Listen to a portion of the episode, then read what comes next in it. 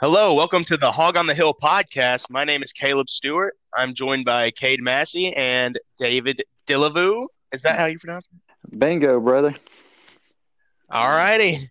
It's are we gonna cut that or are we gonna Oh, we're just gonna leave it. We're right. just gonna leave it. All right. Uh, what's the first order of business? All right. Coaching search. Football. Coaching right. search. Yeah, as everybody knows, this weekend Chad Morris was relieved as his duties uh, at the head coaching position due to another horrible loss, and this time to Western Kentucky at home to former Razorback quarterback Ty Storey. Yeah. So, I just like to point out before we start, you know, going crazy. Uh, I'm really glad that Chad is fired, considering that his former quarterback has more SEC wins than he does. That's that is- never a good thing. That's not a good thing at all. Especially when that when he's beating him by one and he only has one. so I am very relieved that he is no longer our head coach. I really wanted him to be good, to be honest. But We all did. Yeah. He had us all fooled. Yeah, I mean his recruiting was impressive.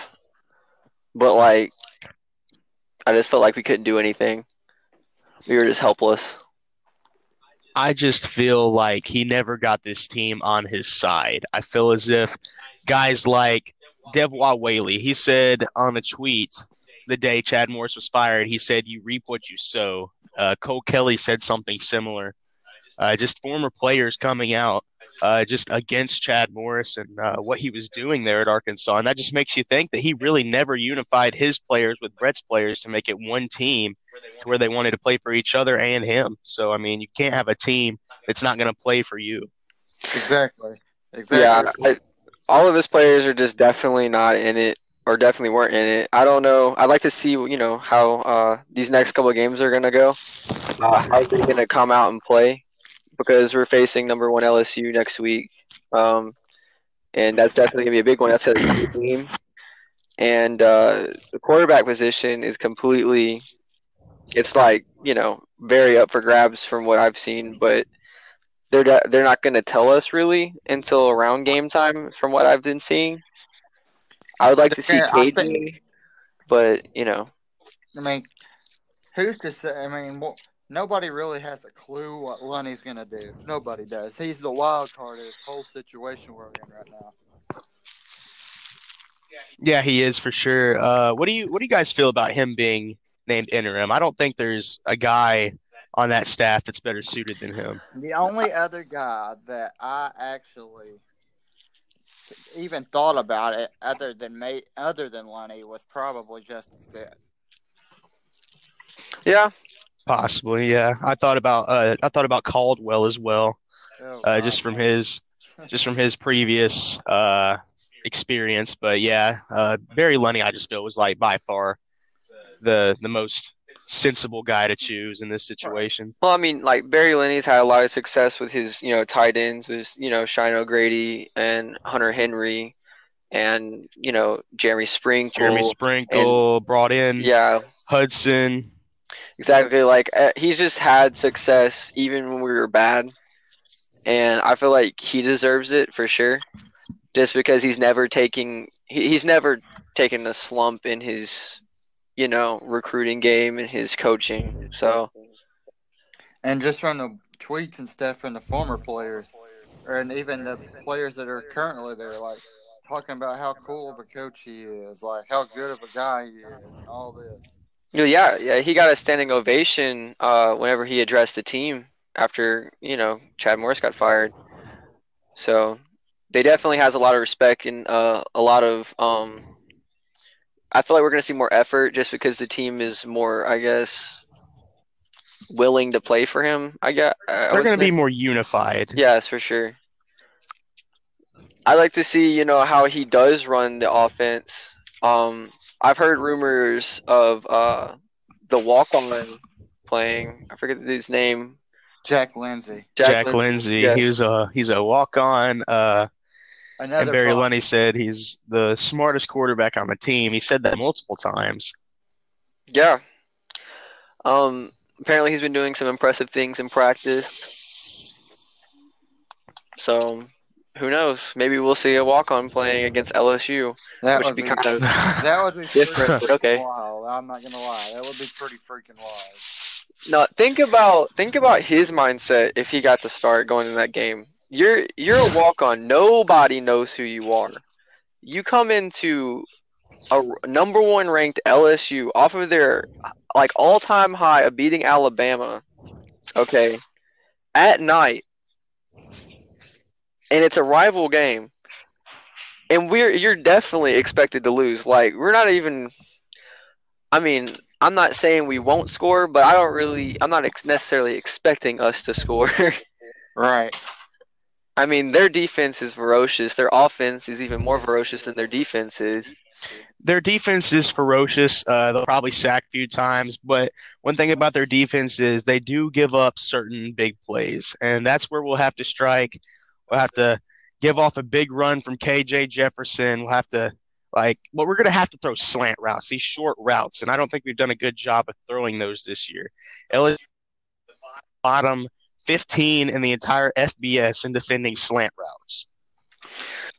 Yes, That's I would good. say um, another thing we probably need to like definitely definitely work on as far as defense goes is our corner position.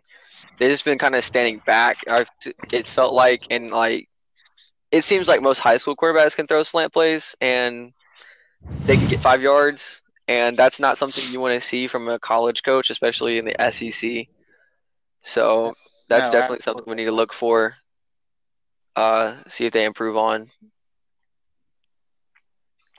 Yeah, for sure. And uh, like you said, our cornerbacks give way too much space. Uh, I don't know how John Chavis hasn't noticed that yet.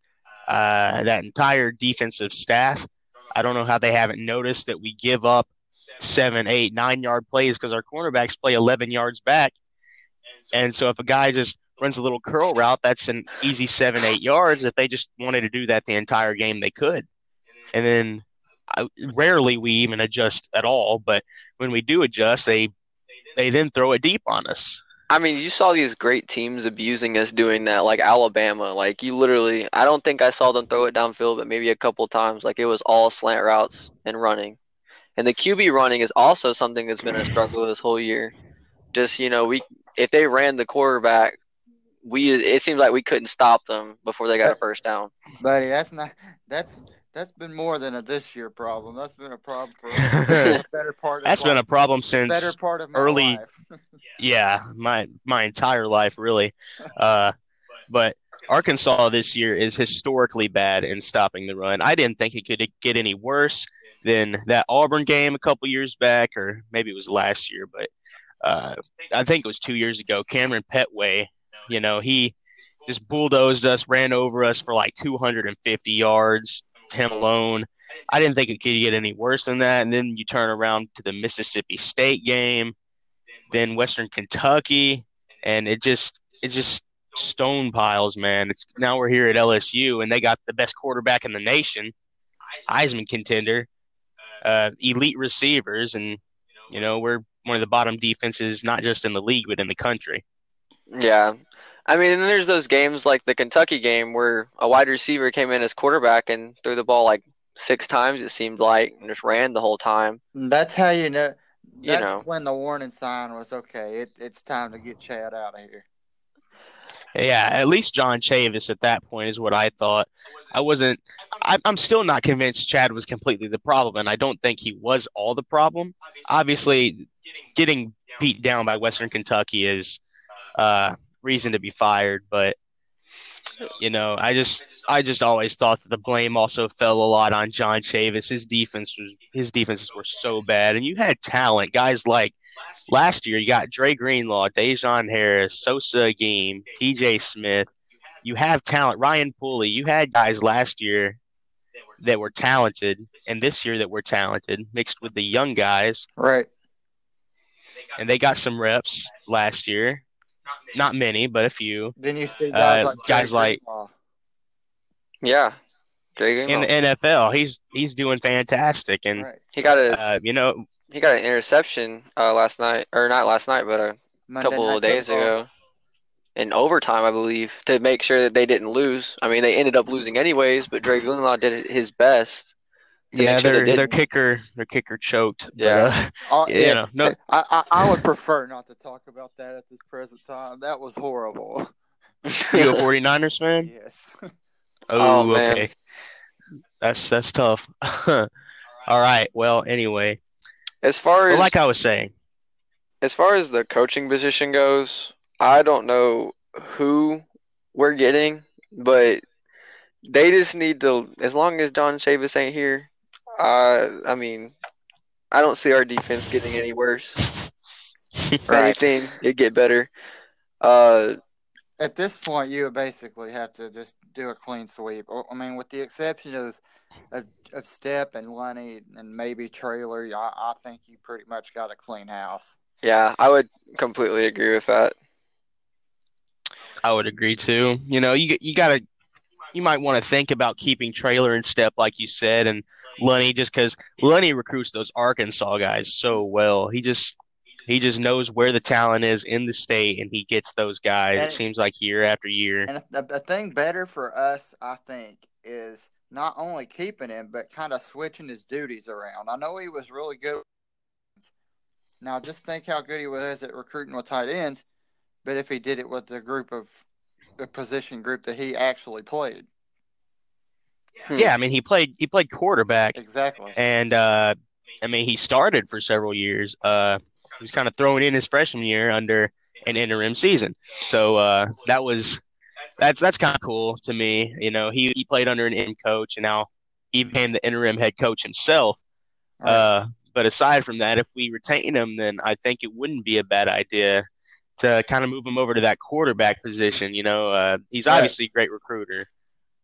He knows what he's talking about. His And we dad was a head coach. and we always have had trouble keeping the in-state quarterbacks. Yes, for sure. And I mean, you look you look around. You got a guy like Criswell right now that's committed to North Carolina, Yep. and the reason we're not getting him is because Chad wanted his boy. Mm, And now that the same boy is no longer committed to us, and neither, and not even just him, there's nobody from Texas that's recru that's committed to us anymore. Yeah, we Like, lost all seven of them. They are all It's- gone. Is there even any borderline Arkansas quarterback quarterbacks in the state of Arkansas that are worth taking a chance on? Like, No, No. there's not. There's none of SEC talent that's left. I mean, you. I'm not. If we get the perfect, perfect coach, and he somehow comes in here and gets Criswell to decommit from North Carolina and come here, which he definitely won't. Uh, but you know, you can hope. if he does that, Criswell has elite arm strength. He runs a four-four, and just imagine him in a spread offense. I just, I just hate the thing I hate about all of this is if we'd have just been a few more years ahead of the curve because we'd ended, we'd had a real good shot at guys like, like you said, like Criswell, um, Gerry Bohanon last year, like. Oh yeah. Now he's at Baylor. He's behind uh, Charlie Brewer, Right. uh, who's been a good quarterback for Baylor. Obviously, they've only lost one game, but you know Bohannon has next there at Baylor, and we lost out on him. We lost out on Criswell, and and for what really? For absolutely nothing. Yeah, all I really, really want in the coaching position, like whoever we get, I just want him to hire a good staff, be good at, at recruiting quarterbacks, and just play good offense and have like whoever he hires for defense needs to just at least be opportunistic. You know what I'm saying? It's like even if they're not the best defense in the world, maybe they'll at have a least be middle turnover. the, at least be middle of the road. Yeah, like personally, like I'm a Saints fan, so like the way our defense is is we get turnovers. We're not necessarily the best defense in the world, but we get turnovers, which makes our offense go out on the field, which is obviously the best part, you know, of our football. So And hey, that's uh that's what John Chavis's defense was supposed to be. They were supposed to create a lot of turnovers, get a lot of sacks, uh, create a lot of just uh, chaos in the backfield. They were supposed to do that, but they just never did. yeah, well, I mean, I did see a lot more. I feel I feel like I've seen more picks and then more fumbles, you know, but like it didn't matter because most of the time when I saw that, we were either down ten or twenty or thirty, or in some cases forty. Goodness, So- just what a mess. Yeah, Yeah, John Chavis. I I don't know what Chad was thinking. He promised our guys the best defensive coordinator in the country, and obviously, uh, that's that's not John Chavis. I think every single fan. Uh, I don't want to say with a mind, but every single fan that looked at it in a realistic manner saw that he was just washed. What he did at Texas A&M Agreed. with all that talent that he just couldn't get it rolling there. What makes them think that he could do it at Arkansas? What made Chad think that? right. It's almost like he just had a uh, he had to make a last minute decision because he didn't get his guy at defensive coordinator, and he panicked, hit the panic button, and went after John Chavis just because he was available. yeah. There's a, sometimes the guys that are available are available for a reason. Well, on that note, y'all want to go ahead and just go to basketball? Let's go for it. Okay, so Arkansas beat the North Texas Mean Green 66-43. It was an impressive win. Our defense went out there and they just dominated from the beginning to the end. Yeah, I would say uh, they did really, really well. Um, to quote um, Eric Musselman, uh, he thought that North Texas was disciplined. Uh, they didn't take bad shots. Uh, they were a really good defensive team, and they were a quality opponent. And that's what he said in his uh, press conference after the game. Uh, I would definitely agree with him. He also said um, a seven point lead on the team is like a 14 point lead on another team just because of how good their defense was. And you could definitely see that whenever they were playing us because we were struggling to get points at a certain point in the game. So, I'm, I'm torn trying to decide what that team's really going to be looking like at the end of the year because there were points of that game that made them look like they could be a really good team just because of their defense, but there were other points of that game where they looked like they could be really, really bad because of the lack of offense. I think it's a tale of both of those. You're going to look at their defense and say, wow, this is a, you know, they might be a top 15 team in the country defensively by the end of the year, but offensively, they were just, I mean, credit Arkansas's defense, though. We were doing really good closing out. We were pressuring really well in the half court set.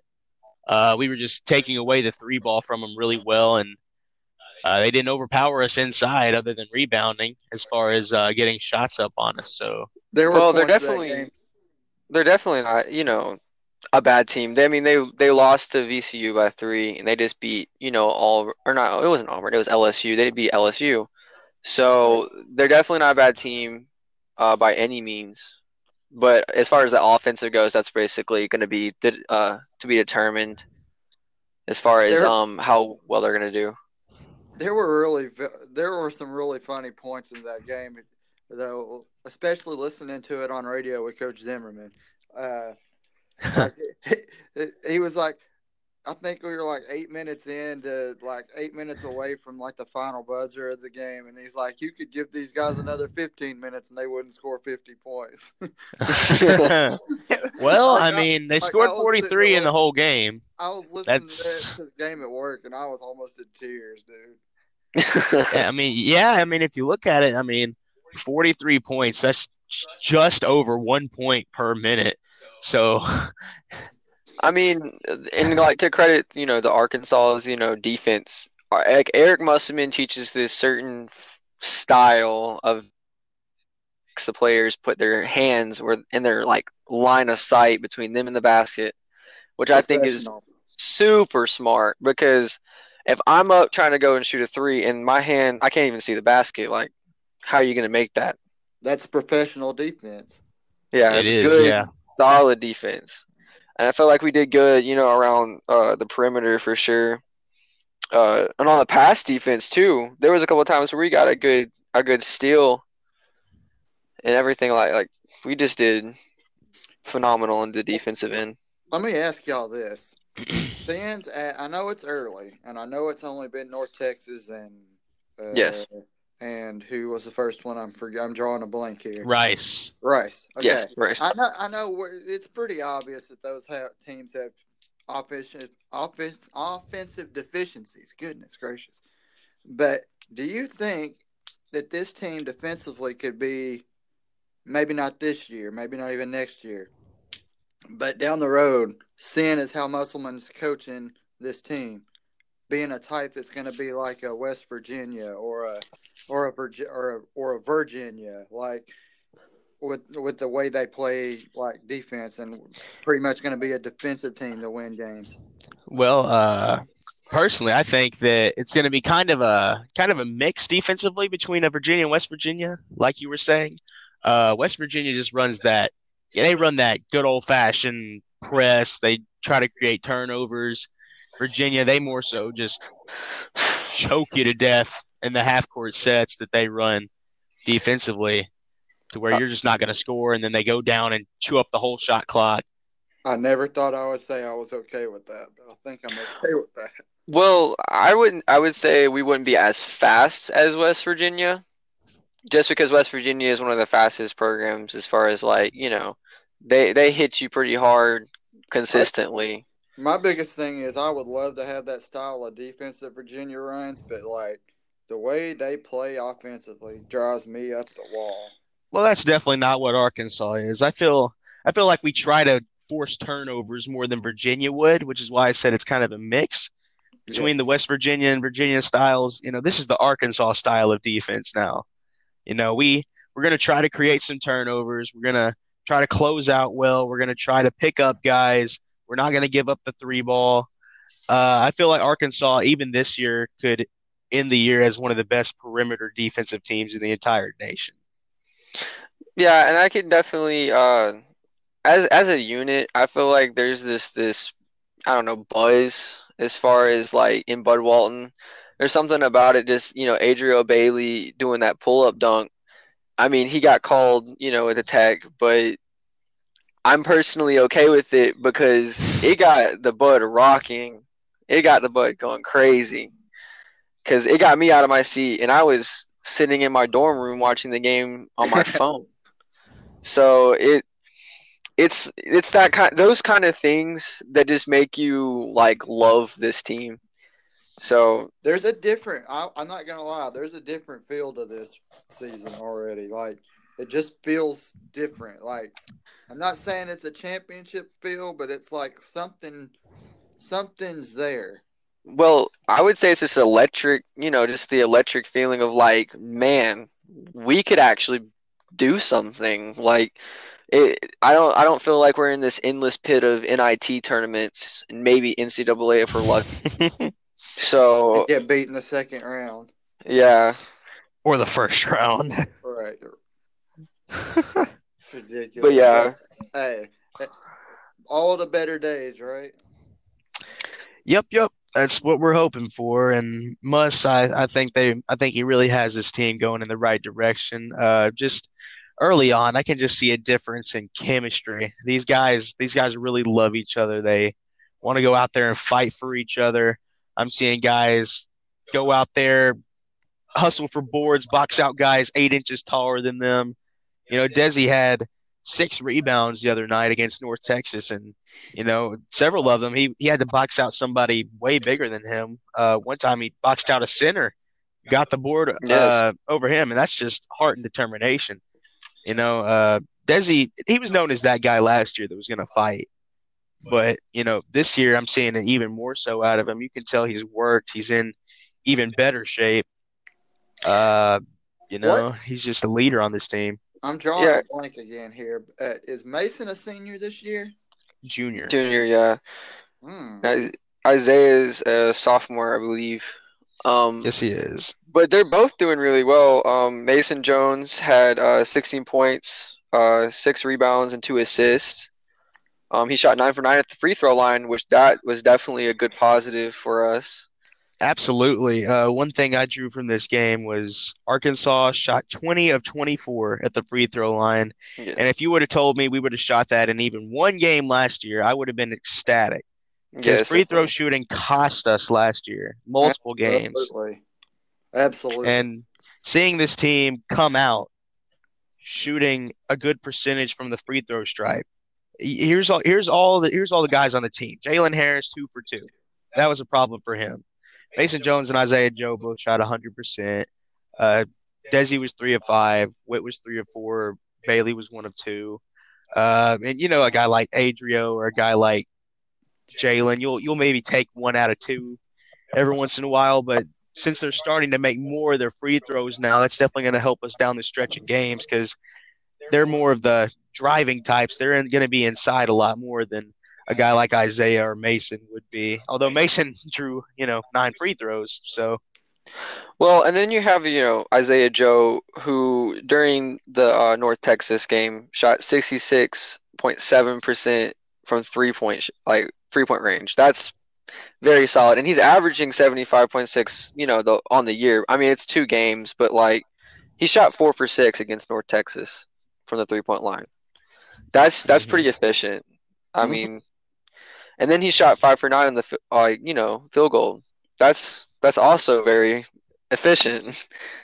I mean, whenever you're making half your shots or a little bit more than half your shots, like that's that's definitely a, a good thing. Something you want to see out of a, a Razorback team.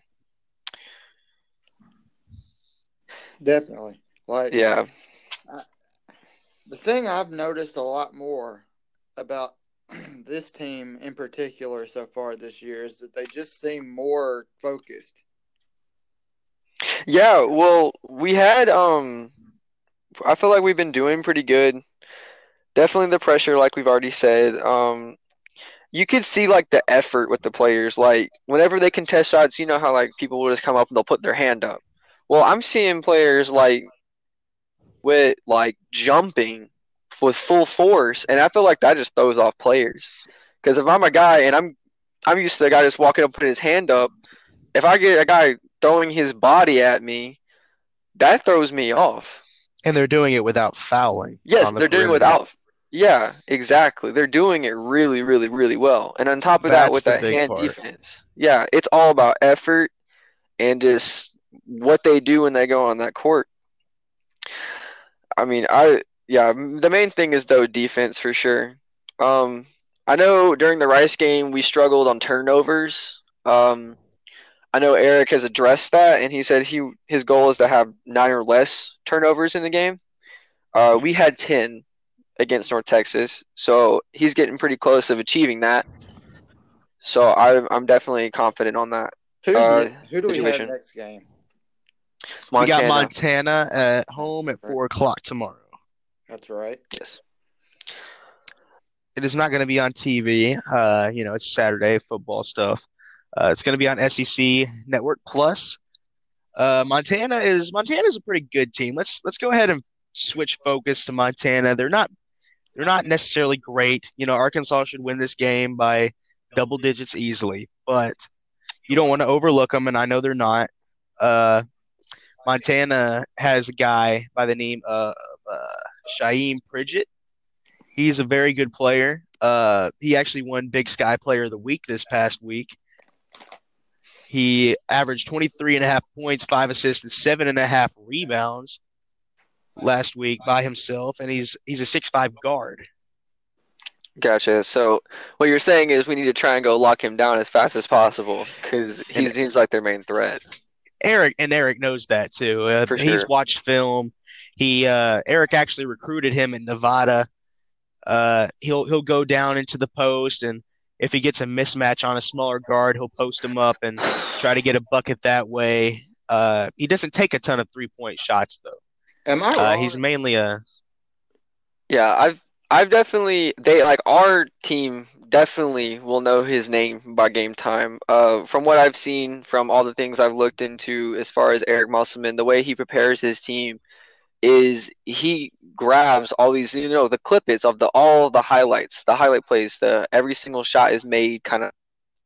He does he never lets them see a bad play for the other team.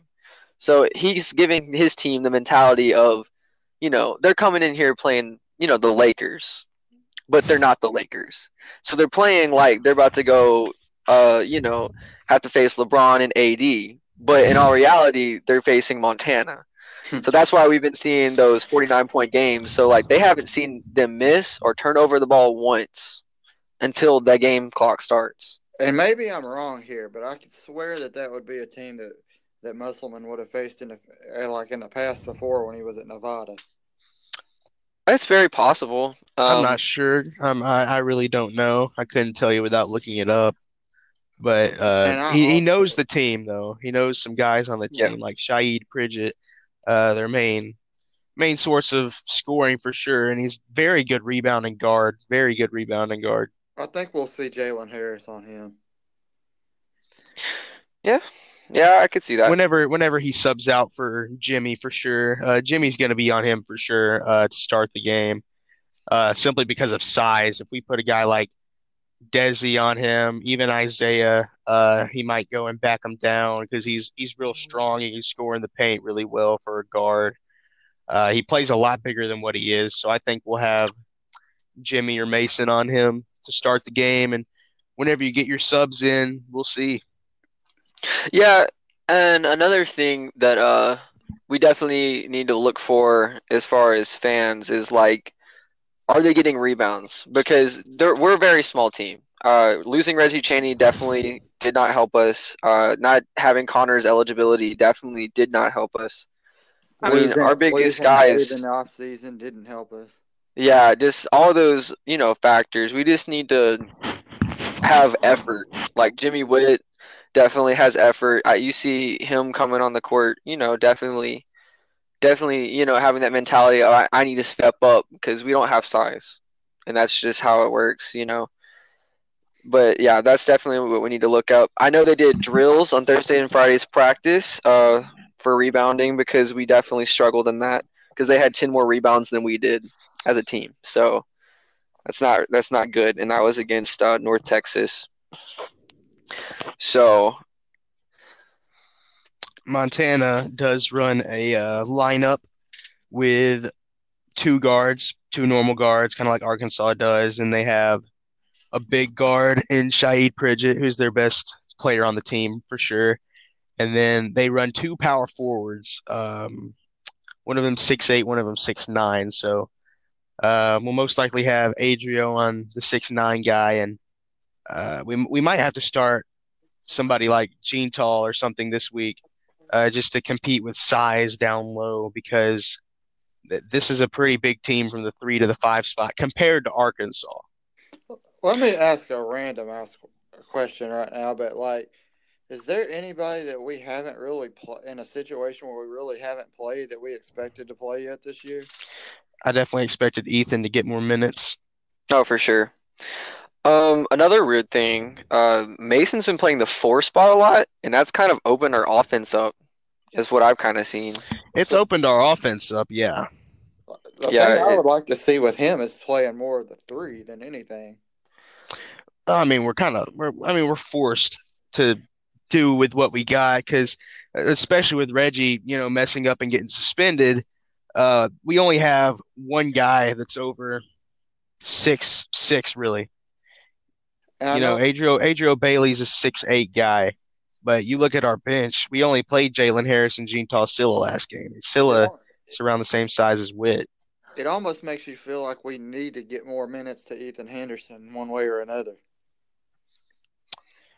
Once we start playing teams that are bigger, if we don't have Reggie back still, uh, for some reason, uh, Ethan will definitely need to get those minutes just for a defensive purpose. Yeah. uh, because you know we can't play a Mason Jones against uh, or at the four. We can't play him against a team that has a center who's six eleven and a power forward who's six nine. You know he just can't guard a big six nine guy like that.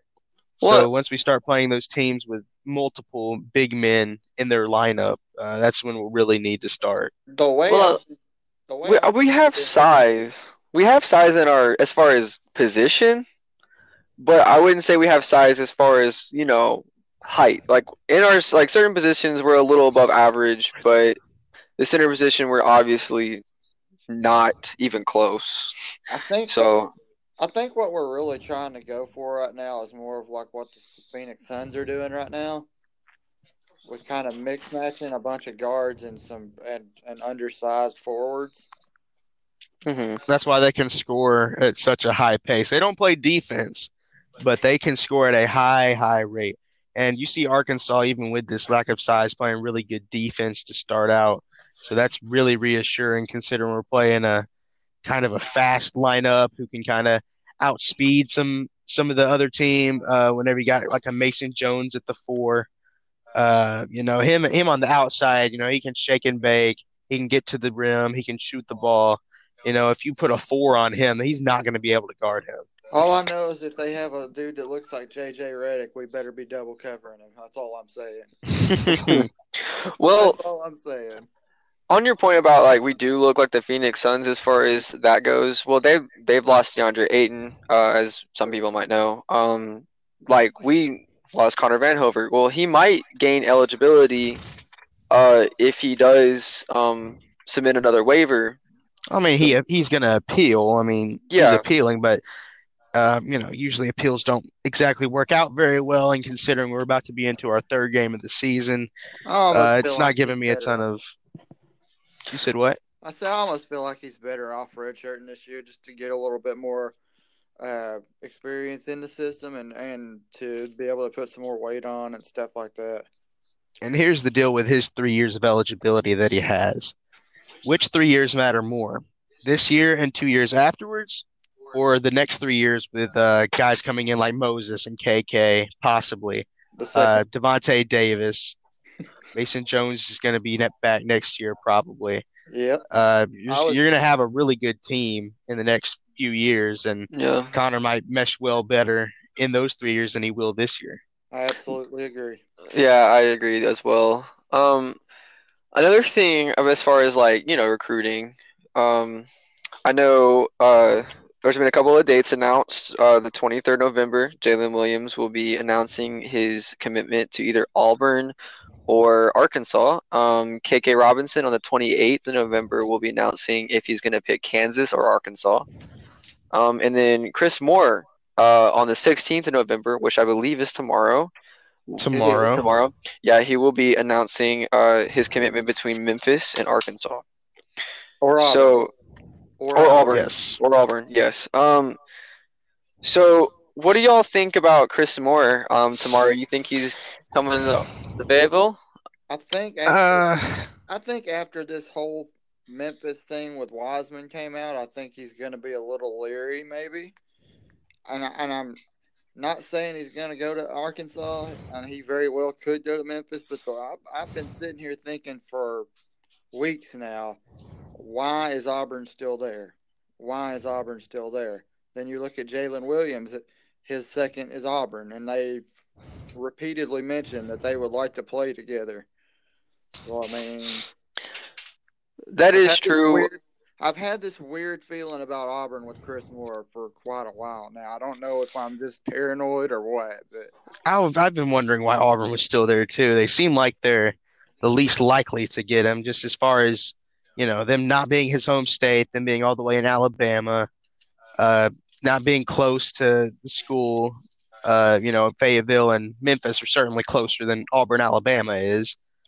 Uh, but you know, it's just lingering there, and so is it for Jaylin Williams. And it just feels like since those two want to play together, they might just have Auburn and Arkansas on both their lists just to kind of create some discussion.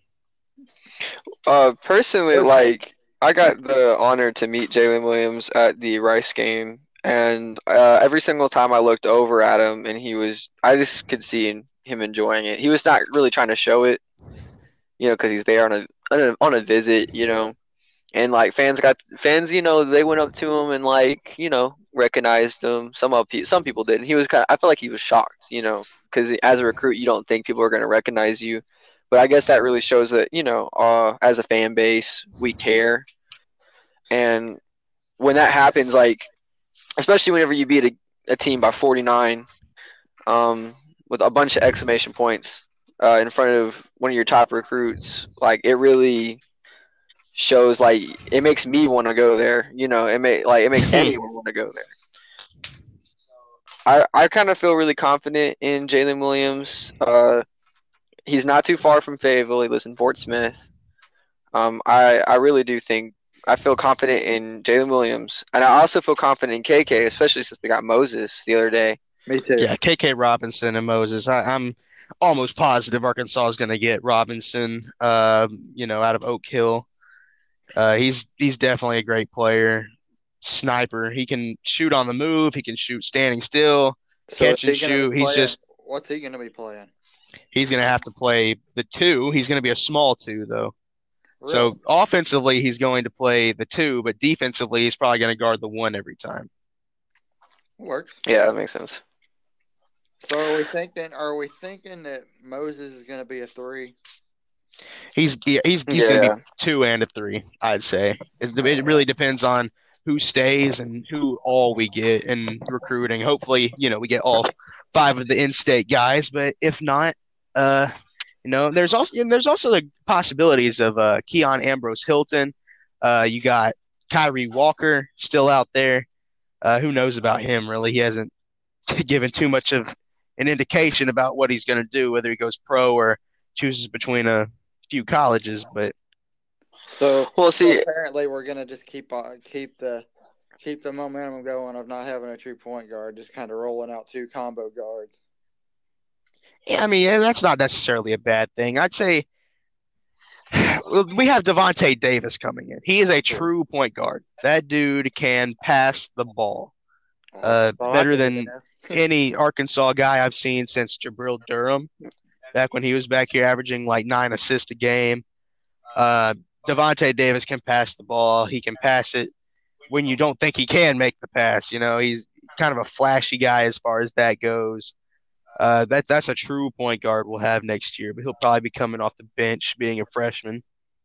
Yeah, as far as our starting lineup concerns, um, there's not there's not really a clear picture if Isaiah Joe and Mason Jones are going to be staying. I highly doubt Isaiah Joe's going to stay, but as far as Mason Jones, he's had a pretty good year so far, and if he keeps it up, then I don't see him staying. Uh, which would really suck because he would be a really good uh, senior presence on the team, for sure. especially with all these really good young dynamic kids uh, coming in. Yeah, and I, I feel as if the it's it's leaning towards him staying. Although if he does have a good season, if he uh, makes some All SEC team, uh, you know, I I just don't see him staying from that. You know, he's he's already a junior. The longer you wait to get drafted, the lower you're gonna get drafted. Yeah, Uh, and then you know, if he has an elite season, he's just not going to stay. yeah. But if if he doesn't, then he's going to. He's going to be a great senior presence, and I mean he'll help us out a lot next year. And on top of that, we're also losing Adrio Bailey and Jimmy Whitt to uh being being Gotcha. seniors. So And Cylla. yeah, and Cylla. Don't forget too, though we have we have Notae coming off next year too. JD Notae Yes, for I sure. know too. People are sleeping on JD Notae being on the team next year. He's uh he's definitely a good player. for sure. I I, still I don't know what exactly his role is going to be for us next year. Uh, whenever you take into consideration the freshmen and the returning players, I'm not exactly sure what his role is going to be. Uh, I'm almost gonna bet that he's gonna be the primary pick and roll type player. Either gonna, I think they're basically gonna have him coming up off of screens and stuff like that all, a lot. So Yeah, that, that wouldn't surprise me to see it. I, I'm just going to leave it to Muss to see what he's going to do with the minute distribution next year. Uh, who who all's going to play a lot? Uh, I just I just can't see everybody on the roster next year, whether it be returning players or whether it be incoming players. I just do not see everybody playing. yeah, me either. Well, I I would expect, um, as far as offensively goes, to ha still have a really good offensive uh presence, just because of all the talent we have as far as offense goes between KK and Moses. No, I mean, if yeah. if we get KK, we you know I don't want yeah, to just assume, say assuming that we're getting KK, uh, we still will have this really big offensive presence, even if we just have Davonte Davis and Moses Moody. Like they're both incredible players that we that we got. So Just And then give me- it's- as far as defense, even if we're struggling in that, I know Eric can fix it because he definitely fixed it when he came to our uh, his his first year so far. Like it's been incredible. So that's what I expect to see. what were you going to say, David?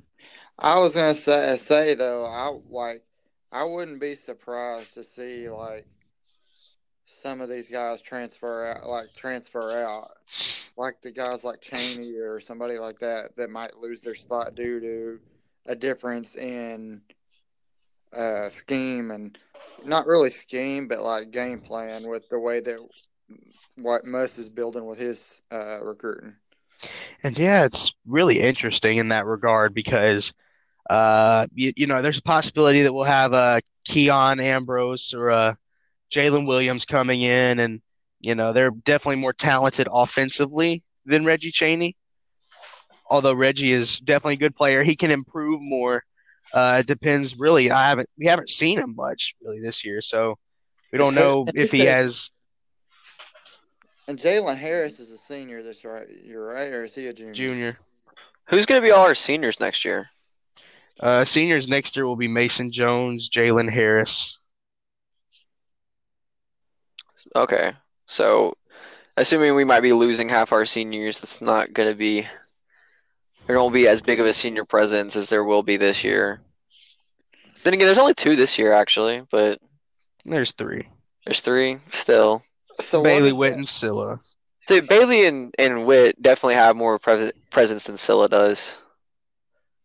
He's still respected. He comes in there, does his work. Oh, for sure. I just feel like you know Jimmy and Adrio, they're just kind of there. I mean, they had a press conference together. So, and Cylla wasn't there, but I mean, Adrio has been on this team for since his freshman year, and Cylla, or not Cylla hasn't, you know. And Jimmy came back. He was here his freshman year, and he came back uh, his senior year. To So, me, it, to me, out of everybody on this team, Adrio seems like the guy that's like, man, if you could just put it all together, like, well, he was what Daniel Gafford was to us last year.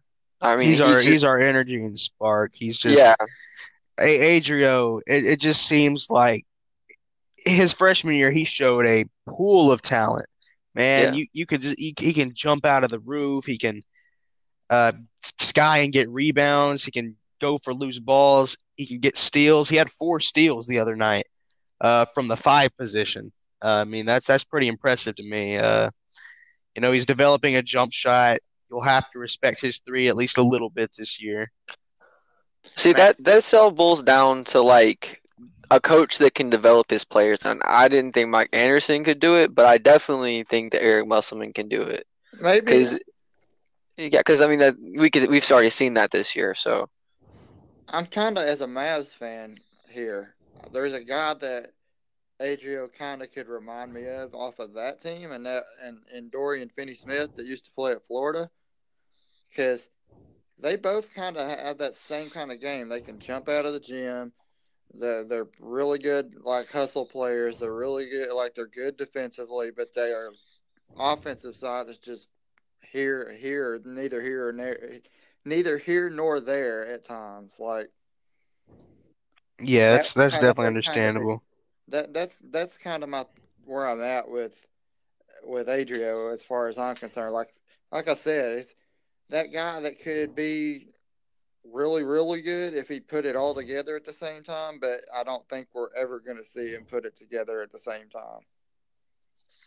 Yeah, uh, you know, I'm hoping as we go out through this year. I mean, Adrio only shot four times the other night. He made three of them. Uh, the one shot he missed was a three ball, but he made one as well. Uh, if he can just get that jumper consistent to where he can nail that mid-range jumper consistently, uh, and where he can make even around, you know, 30 percent of his threes, you know, at least make him respect it, spread the floor better. well, you we definitely saw him hit that three pointer against uh North Texas, and that definitely opened up the game because after that our offense started rolling. So uh, you can definitely see him start to develop that kind of you know shot, and maybe they'll get better by the end of the year. We can only hope so. And, you know, I, I have faith in Adrio. He's working hard, as is pretty much everybody else on this team. Uh, you know, you see Mason Jones and Isaiah Joe so much more athletic than they were coming in last year. Isaiah, you know, throwing down that just monster left-handed slam that just came out of nowhere. You know, nobody expected that. Yeah, I was beyond confused whenever that happened. Uh, I was not expecting that. I thought it was going to be a reverse layup or something, but it it was a dunk, and I don't think I've ever seen him dunk before. So, especially not that hard with your left hand. So, but yeah, um, I feel like our team definitely has this togetherness and that definitely uh and the same mentality on things like things like this, like Adrio Bailey the other night during his press conference, um, the uh, reporter was talking about how uh, North Texas lost or lost to VCU uh, by three, which is impressive. But um, anyways, he said we're not VCU, we're Arkansas, and the reporter said VCU is ranked, and Adrio said that's just a number. Like you don't hear college players saying that. You don't. You know, they, they usually just don't comment on those kind of things because you know it's just kind of hot water. But Adrio was like, "We're Arkansas. We are our own thing. We're gonna be whatever we want to be." Kind of mentality. So I dig it. definitely, definitely a good thing. So, what are we thinking score wise for this game? This next game, uh, I mean, I feel as if Montana is a team that kind of wants to control the ball. Uh, they're not going to just go out there and they're not going to just hold the ball for 25 seconds of the shot clock every single time they go down the court, but they're going to try not to get sped up. They're going to try not to go too fast. They they do like score transition, as most teams do. Uh, they've scored at least 64 points in both of their first two games. So uh, it's it's not going to be a slow paced team, but they're not going to be a fast paced team either. Like Arkansas, we just move the ball until we get a shot, whether that's three seconds into the shot clock or whether that's 20 seconds into the shot clock. We're going to get what's there, and I think that's about what they're going to do too. They're not going to try to shoot it real fast, but they're not going to try to control the ball the entire shot clock either. So we're looking at like a 60 to 70 point game. I'm looking I'm looking for them to score around 50 and Arkansas around 70 or 80, That makes sense. So we're depending we're on looking how we about shoot 30. the ball. Depending on how we shoot the ball. Yeah, I figure we win uh, between 25 30 points ish. Uh, that's what I personally think. Pre- predict for this game and then come back to it the next pod. All right, so I'm going to predict Arkansas with a win. I'm going to say 84 to 57. All right, David, you go first. Uh, I think I'm gonna go. With, I got it in number in my head, so I'm gonna go with it. 76-51 Arkansas. All right. I'm gonna say uh, I'm gonna say 80, Arkansas, and then I'm probably gonna say 64, uh, for Montana. All right, so you expect it to be a little bit closer than me and David do. I could see it possibly happening. I also could see us winning by 50, but I, I- that's just my mentality. So Well, I, I think that uh, I think that it really depends on Sayeed Pridgett. Uh, he is yeah. he's easily their main source of offense. He's da- he's averaged 23 and a half a game. Uh, so he's averaging a third of their points. Uh, and Muss Muss knows exactly who their first option is. Like he said, uh, if you have a couple days of practice, you'll be able to shut down maybe their first and second option. If you have a week, you might go all the way down to their fourth option. Uh, and with only having a couple days to practice for Montana, uh, he's going to narrow down their one and two options. And Pridgett is definitely by far the number one option. So if we shut him down, I think Arkansas wins in a blowout. Good to me. yep, totally agree. Just come away with a victory. Don't be like the football team. Yeah, just get the victory, go out there and play 100% the entire game. Don't underestimate the opponent. And I, I just want to see a complete game from Arkansas. I want to see I want to see us shoot a good percentage from the three, at least about 35, 36%. Uh, I want to see us hold them to, you know, hopefully not many threes at all. Uh, they, they're not going to shoot a lot of threes. Montana isn't. So we're really going to have to focus on protecting the paint. I'm gonna have a prediction. I'm I'm gonna say their main source of offense is definitely going to be shut down. Uh, I just don't see him doing anything this game. Uh, I because uh, they're gonna, you know, pick that out pretty fast, and they're definitely gonna try and shut that down. So, I expect a big win from Arkansas, uh, this week. So, we'll just see what happens. Sounds good. All right, who do y'all think the leading scorer is going to be of Arkansas, leading rebounder and leading assister? Uh, I'm gonna go ahead and say that um, Isaiah Joe is gonna have a really big game since he had a really quiet 16 points against North Texas. Say Mason Jones is gonna be really close, but he's gonna have more rebounds than most people. But I could also see Adrio Bailey doing the same thing. Um, so I'm gonna go with Adrio Bailey having more rebounds than Mason Jones, but Mason Jones being really close to him. So What do you think, David? I'm gonna say points for points. I think we're gonna get. Uh, I'm gonna be outside there. Think outside the box here. I'm gonna say Desi leads the team in scoring. All right, I like it. all right, I I like like I like, Like that a lot. you know, uh, maybe outspeed him, get to the rim a lot, Yep. and he, he's due for a breakout game. He really is. He's kind of struggled offensively, especially outside the first couple games. So I like that prediction. Then As assists. far I think points, assists. I think it'll be Mason. And rebounds. I'm gonna say. I'll actually say Mason for rebounds too. all right, I didn't even say assist. I'm gonna go with Isaiah and assist. all right. Uh, personally, uh, I'm gonna go with uh, kind of the stereotype as far as who's gonna do the best. I'm gonna say Jimmy Whitt's gonna lead the team in rebounds. I'm gonna say, you know, I'm gonna, you know, I'm gonna say Jimmy also leads in assists. I'm gonna say Jimmy That's leads us in rebounds and assists, and Mason is gonna lead us in scoring.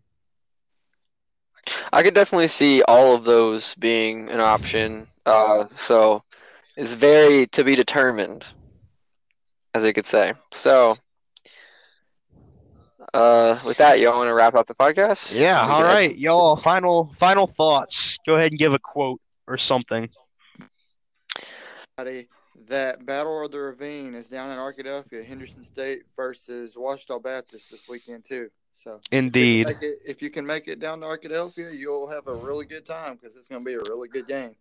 Yeah, they've been talking smack all week on social media, all all week.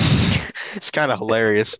yeah, it's it is hilarious. Um, I I am definitely ready for this uh this game on Saturday. Um, uh, definitely tune into it. Um, there will be a lot of really good defense, I'm sure. Uh, probably high scoring game.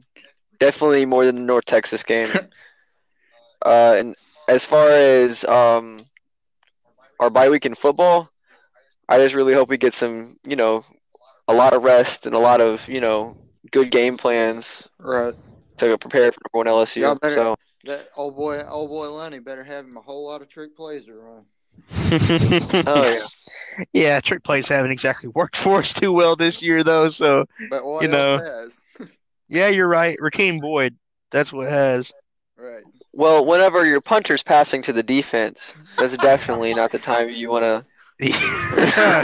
yeah, just uh, don't don't ever ever run that game that play again. I don't understand what in the world we were doing there, but uh yeah. Anyway, the one thing that's worked this year for the Razorbacks has been Rakeem Boyd touching the ball. Eight carries, 185 yards this uh, past Saturday. That was just, you know, Yeah. another wasted performance by him. Just he, he's he's just so electric with the ball, man. He can make people miss. He can outspeed them. He finds that hole and he hits it. Uh, you know, it, has just kind of been a wasted year for a lot of people, and I feel bad for this team. Uh, so, my final thought is I hope Barry Lunney can get them ready over the next couple weeks uh, to get ready for LSU. I hope we play our best game of the year down there in Baton Rouge under the lights. Uh, shut down Joe Burrow, shut down the short passing game. Hopefully, stop the run better than we have, and uh, hope we get out with a dub this uh, Saturday against Montana.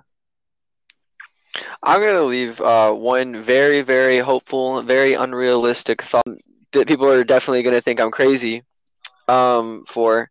But let's say somehow, some way, God looks at us and He's like, "We're gonna let you beat LSU this weekend." Um, imagine what that would do to LSU. it, it That would be it the funniest funniest thing ever. Destroyed. because we would kick them out of con- like them for like any kind of running for the championship. We our guys would feel incredible. Not to mention, we they just got off a high of beating Alabama. They're number one in the country. It would be the most the sweetest victory I think I would ever see as far as Arkansas against LSU, especially because of how low we are and how high they are. You know, so that might if something happens, that might argue if that was to happen, that might arguably go into the top five biggest upsets we ever had. I think, Oh, would be, I think it'd be number one. it'd be number one. yeah. Honestly, uh, that would that would rank even higher in my opinion than the Arkansas upset over LSU, and they were number one uh, years back. because we actually had you know okay coaching at that point. And we were- yeah, and I we mean- had this guy named Darren McFadden. Yeah, he was he was he was pretty decent. But you see, we got this guy named uh, Rakeem Boyd, and they wear the same number, and sometimes they look the same to me. So I think let I think we can all agree on one thing: whoever gets that guy at the next level, no matter where they get him, they're getting getting an absolute steal. Because oh, he's a diamond in the rough. I don't see sure, him being sure. any better than a fifth round pick, but his talent exceeds a fifth round pick so much. if he even has a decent offensive line, even a decent offensive line in the NFL, he is going to be an, an elite running back. yeah, he's definitely going to be a very very good running back. You look at guys this year, we've had injury after injury on the offensive line. And then on top of that, I mean, just the run blocking, the pass blocking, it's all been terrible. But Rakeem somehow finds a way to average over 100 yards a game against SEC lines. And I, I just don't see how he's doing it. I guess I'll add one. Yeah. More, I guess I'll add one more little tidbit on my end. People don't forget.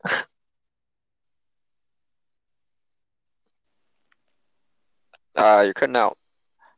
Luke, Luke Jones on the offensive line next year because Yes. he had to sit out. Yes. Indeed. He's going to be a huge addition next year. Uh, he was a four star offensive lineman out of Arkansas that originally went to Notre Dame. Didn't work out there after a year, transferred back here, sat out. Now he's going to play next year for us. Uh, our offensive line hopefully will be better. Hopefully, we can get a great coach who can recruit the offensive line and coach them up. But that's another setback we have for our entire team. But we'll leave that for another podcast. Thank the probably 12 people who listen to this podcast for listening. Uh, this has been the Hog on the Hill podcast, and thank you for listening.